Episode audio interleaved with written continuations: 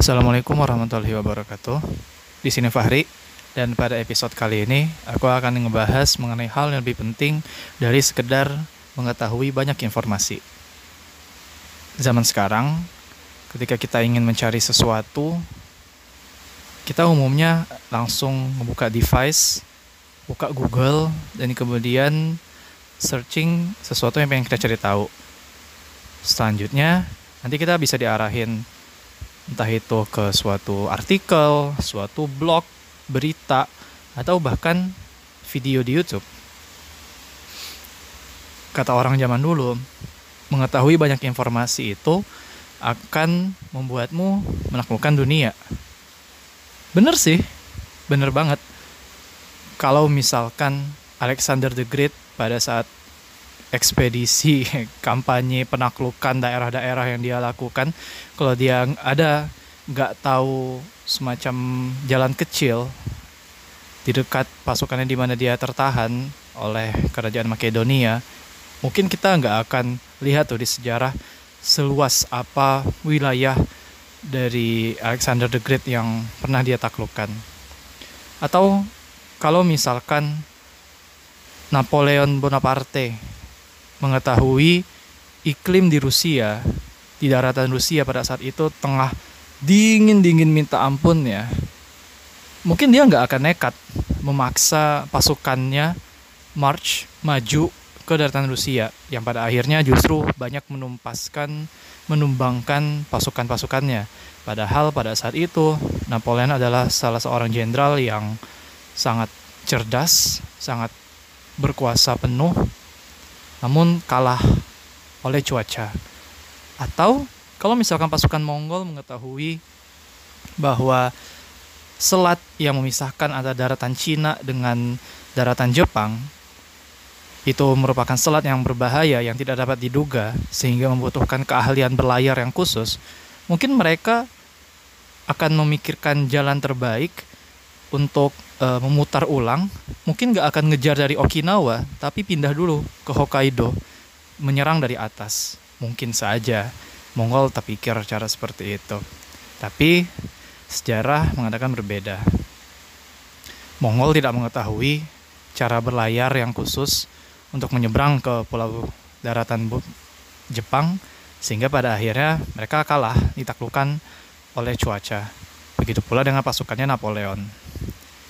Namun, apakah hal tersebut masih relevan di zaman sekarang? Di mana pada saat ini, sepertinya kita sudah bisa mengetahui apa saja yang ada di dunia. Ya nggak sih? Pengen tahu sesuatu, searching aja di internet. Semua ada.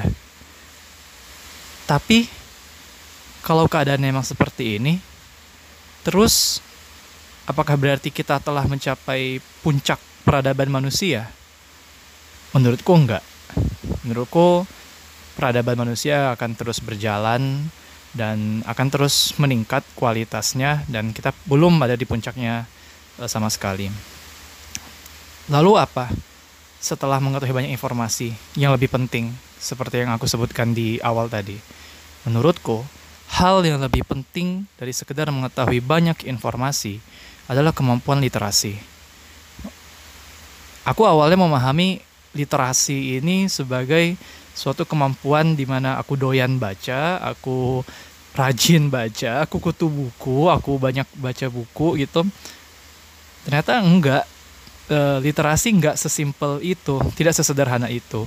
Baca buku memperoleh informasi dari banyak macam literatur itu merupakan salah satu komponen untuk meningkatkan kemampuan literasi. Namun, literasi enggak hanya itu. Literasi lebih bermakna penggabungan sejumlah informasi yang telah dikumpulkan, akumulasi informasi yang telah diperoleh, dan kemudian dapat dimanifestasikan dalam suatu tindakan atau perbuatan yang berdasar atas informasi yang telah diperoleh tadi. Ini definisi pribadiku ya. Ini menurutku pribadi dan ini juga gak ada skrip, gak ada teks. Jadi uh, flow semuanya ngalir. Jadi pada intinya menurutku kemampuan literasi itu lebih penting daripada sekedar mengetahui banyak informasi. Namun apakah mengetahui banyak informasi itu jelek? Enggak. nggak sama sekali itu bagus namun akan lebih bagus jika diimbangi jika diikut sertakan peningkatan kemampuan literasi karena kalau misalkan nih misalkan ada yang studi ilmu lingkungan.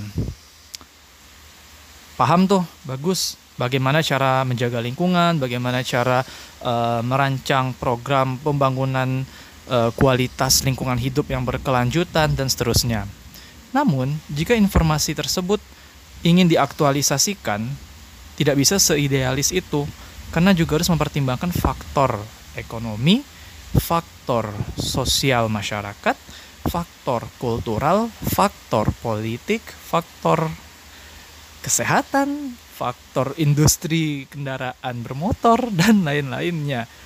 Iya loh, bener. Kalau misalkan mau ngomongin, ah jangan tebang hutan, jangan tebang hutan untuk dibuka sawit, itu berbahaya untuk lingkungan. Bener, bener. Karena ngebuka lahan itu emisi karbonnya gede banget. Tapi kalau misalkan nggak buka lahan, ekonomi mati bos. Terus gimana? Kalau nggak buka lahan, nggak nanam sawit, daerah sekitar situ kualitas kehidupannya bakal gitu-gitu aja, nggak berkembang. Kalau nggak buka lahan, menjaga hutan aja, orang-orang di sana bakal bilang, halah dari dulu kita udah jaga hutan, nggak ada tuh bagusnya buat kita mending buka lahan bisa nanam sawit bisa dapat banyak duit. Coba dipikir. Apakah mengetahui ilmu lingkungan cukup? Enggak. Harus diintegrasikan dengan pemahaman-pemahaman yang lain. Makanya memiliki atau memahami banyak jenis ilmu yang sangat diverse menurutku itu bagus. Bagus dan penting untuk dilakukan. Tapi jangan lupa untuk berusaha mengintegrasikannya dalam suatu perbuatan, perancangan kebijakan, dan lain sejenisnya. Yang mana kemampuan untuk bisa menggabungkan seluruh macam jenis informasi tadi menjadi satu, menjadi sebuah keputusan yang tepat, membutuhkan suatu kemampuan tersendiri, yakni kemampuan literasi tadi. Ya, mungkin ini sekian dari kok. Uh, rekaman singkat dariku. Semoga bermanfaat. Uh, jaga terus kesehatan, jangan sampai ya jangan sampai penjagaannya lemah lah. Jaga diri, jaga keluarga, juga orang-orang di sekitar. COVID-19 di Indonesia terus meningkat.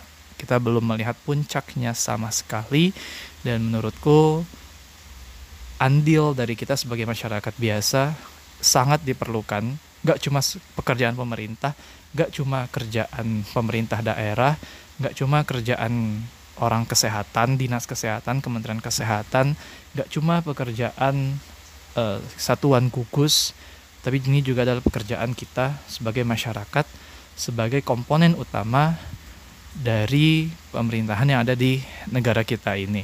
Kalau kita pengen COVID cepat selesai, maka sebagai masyarakat yang baik dan peduli terhadap bangsanya, kita juga harus memperhatikan protokol-protokol yang disiapkan dan ya apa tuh semoga covid cepat selesai lah. Thank you. Terima kasih udah dengerin. Share kalau bermanfaat. Kalau mau ada komen boleh. Bagi yang kenal aku bisa PC atau mungkin lewat media yang lain Mohon maaf kalau ada kata-kata yang kurang berkenan. Sekian dariku. Terima kasih. Assalamualaikum warahmatullahi wabarakatuh.